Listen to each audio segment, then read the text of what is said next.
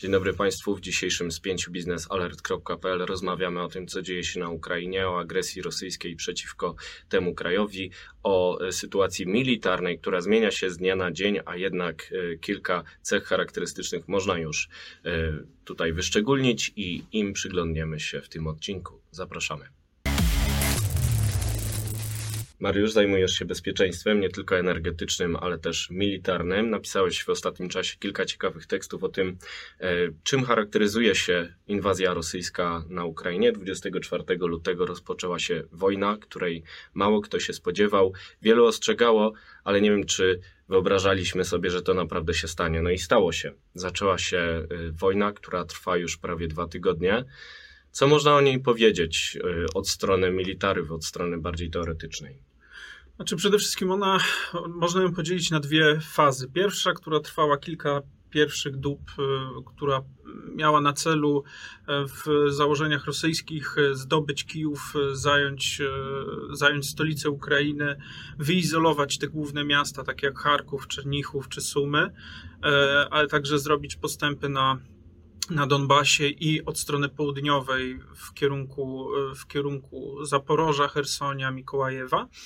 E, I ta, ta, ta faza pierwsza, ona cechowała się takim e, jakby dużym e, poziomem, jakby to jeszcze powiedzieć na początku, cywilizowania, to znaczy takich cywilizowanych działań. Rosjanie Wtedy jeszcze nie, nie było zbrodni. Tak, jeszcze nie było ataków na miasta, nie było ataków takich na cele cywilne, na, na cele niezwiązane z obronnością. I e, to miało na celu e, jakby pokazać Ukraińcom, że celem głównym Rosji jest zmiana władzy w Kijowie na władzę prorosyjską, na taką, która będzie zgodna, z, e, zgodna, zgodna na realizację interesów Rosji na Ukrainie. No i w rzeczywistości e, ta, ta kampania miała iść e, sprawnie, szybko. E, unikano określenia wojna, dlatego to była specjalna operacja. Ale my rozmawiamy na poważnie. Czy to była forma blitzkriegu? To, miał być, to miała być forma blitzkriegu, ale bardziej w charakterze takim e, szybkiej operacji, raczej desantowej, bo tutaj lądowanie rosyjskich pododdziałów wojsk powietrzno-desantowych w Gostomelu, takim lotnisku pod, pod Kijowem, Kijowem, mhm. miało e, zbudować przyczółek dla lądowania dalszych sił rosyjskich w tym mieście i potem szybkie wejście do Kijowa, zajęcie głównych e, obiektów administracji centralnej.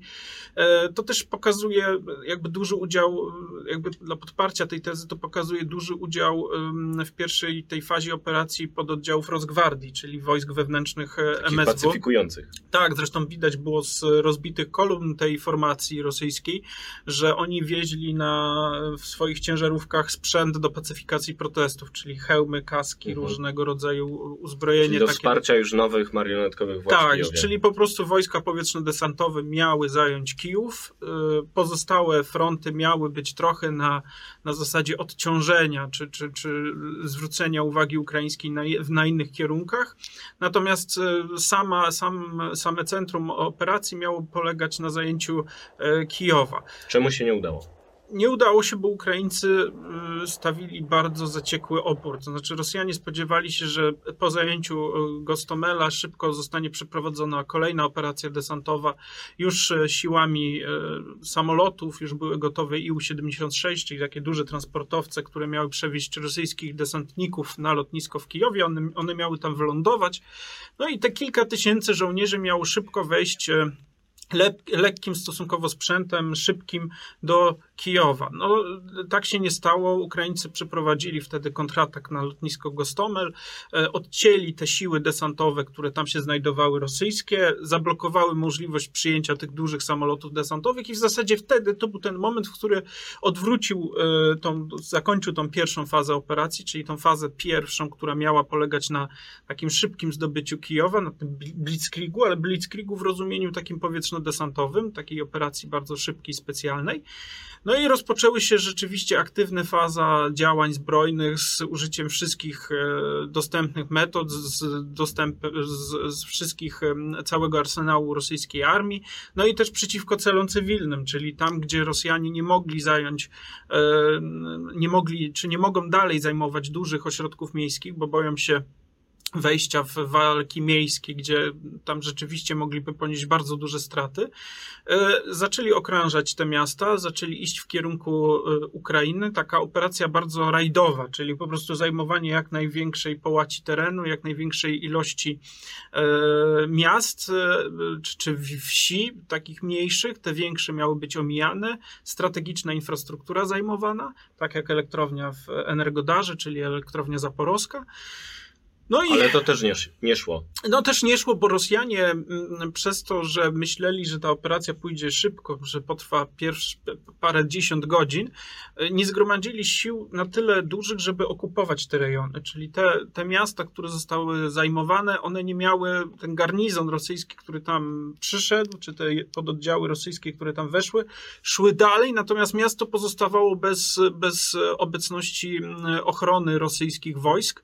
Natomiast policja policja ukraińska nie kolaboruje, przynajmniej nie ma takich sygnałów o tym, żeby tam, gdzie zajmowali Rosjanie te, te punkty, te miasta, żeby policja kolaborowała. Czyli mogą zdobyć pewne punkty, ale nie są w stanie ich potem utrzymać. Tak, i to, to, to właśnie widać, czyli te, bo się pojawia dużo takich mapek zajęta, zajętym terenem, gdzie tam na czerwono pokazuje się rosyjskie wojska. One nie są precyzyjne, bo one pokazują jakby, że cały teren jest we władaniu Rosji z wydzielonymi punktami, czyli na przykład miastem Charków, Sumy mhm. czy Czernichów.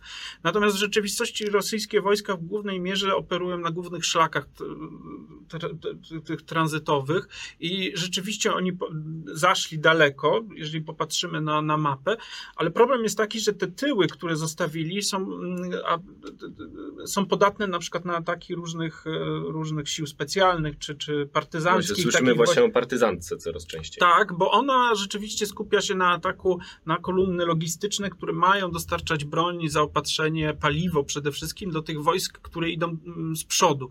I ten liczba ta, ta porzuconego sprzętu właśnie pokazuje, że ta kampania ona jest w pewnym sensie skuteczna, bo ona, ona, ona powoduje, że te wojska, które prą do przodu, pozostają w pewnym momencie bez, bez zaopatrzenia i ci żołnierze po prostu muszą opuścić e, te, te, te, te czołgi, które stoją, czy te transportery, wozy bez zaopatrzenia. Natomiast rzeczywiście e, pomimo tego, tych sukcesów armii ukraińskiej, tego oporu, no to jednak widać, że y, Rosjanie realizują swoje, ten konsekwentnie realizują y, tą operację i pomimo tego, iż y, napotykają opór i nie idzie to wszystko tak, jak powinno, tak, tak, tak jak założyli, to jednak cały czas idą do przodu i już w zasadzie od pierwszych godzin wojny są pod Kijowem, teraz od strony zachodniej, teraz coraz więcej wojsk dociera od strony wschodniej, także Kijów zaczyna już być w takich kleszczach. Mhm, tam są już ostatnie pociągi, które cały czas jeszcze wypuszczają ludzi e, tak, poza są... Kijów, ale niedługo ten pierścień się niedługo, chyba zamknie. Niedługo tak, Rosjanie prą do tego, żeby ten pierścień zamknąć. No i Ukraińcom, no, to już jest taka wojna na wyniszczenie. Kto ma więcej sprzętu, kto ma więcej ludzi, kto ma więcej transporterów, czołgów i tak dalej, i tak dalej. Ukraińcy stawiają opór, no ale trzeba pamiętać, że Rosjanie mają na tyle duży potencjał, jeżeli chodzi o ofensywę, że jeżeli nawet Ukraińcy zniszczą 100 czołgów rosyjskich, to na te miejsce 100 czołgów rosyjskich wjedzie kolejnych 200, 300, 500, 1000. W rezerwie w takich pierwszorzutowych siłach rosyjskich e, wojsk jest prawie 3000 czołgów. Czyli jeszcze mają pod dostatkiem. Tak, na dzień dzisiejszy według takich wyliczeń ostrożnych e, Rosjanie stracili, czy uszkodzone zostały zdobyte 100, około 150 czołgów rosyjskich. A rozmawiamy 8 marca na porządku. Tak. E, jaka jest rola wsparcia Zachodu? Pojawiają się takie głosy wśród ekspertów do spraw bezpieczeństwa, że Ukraińcy radzą sobie tak nieźle, między innymi przez wsparcie, czy to wywiadowcze, czy to w cyberprzestrzeni.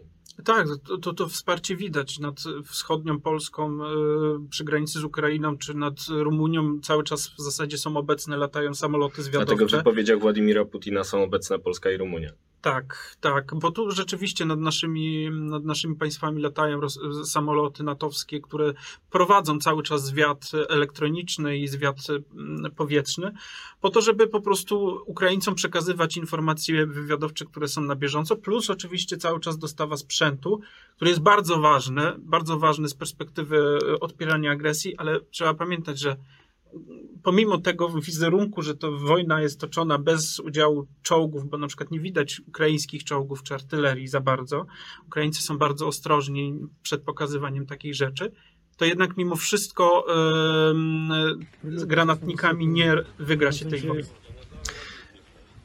Prognoza na marzec, bo musimy być bardzo ostrożni, nie wiemy co się stanie do momentu publikacji tego materiału, natomiast gdybyś miał się pokusić o taką prognozę, co się będzie działo na froncie w marcu? No to jest wszystko zależne od tego, jak, jaka będzie determinacja Rosjan. Na pewno z tego, co widzimy, jest ona duża. Chcą zdobyć te e, cele, które sobie założyli, chcą zrealizować je, więc patrząc na to, ile już wojsk rosyjskich, e, żołnierzy rosyjskich zginęło czy zostało rannych, a mimo to wciąż ataki trwają, kolejne rzuty sprzętu trafiają na Ukrainę, no to trzeba mieć świadomość tego, że ta wojna e, nie skończy się szybko i ona nie będzie, e, pomimo już już nie jest bezkrwawa, będzie jeszcze bardziej krwawa również dla samych Ukraińców i dla cywili. Zatem, proszę Państwa, reżim Władimira Putina chce utopić Ukrainę e, we krwi, natomiast miejmy nadzieję, że, że skoordynowana pomoc Zachodu, jakaś stanowcza reakcja, między innymi w sektorze energetycznym, przynajmniej ograniczy te straty, a w idealnym scenariuszu może skłoni Rosjan do zmiany. Na razie tego niestety nie widać. Będziemy obserwować tę sytuację razem z Mariuszem Marszałkowskim, całą naszą redakcją i kiedy nadarzy się okazja, poruszymy znów ten temat w spięciu biznesalert.pl. Na dziś to wszystko. Dziękujemy bardzo. Do zobaczenia za tydzień. Do zobaczenia.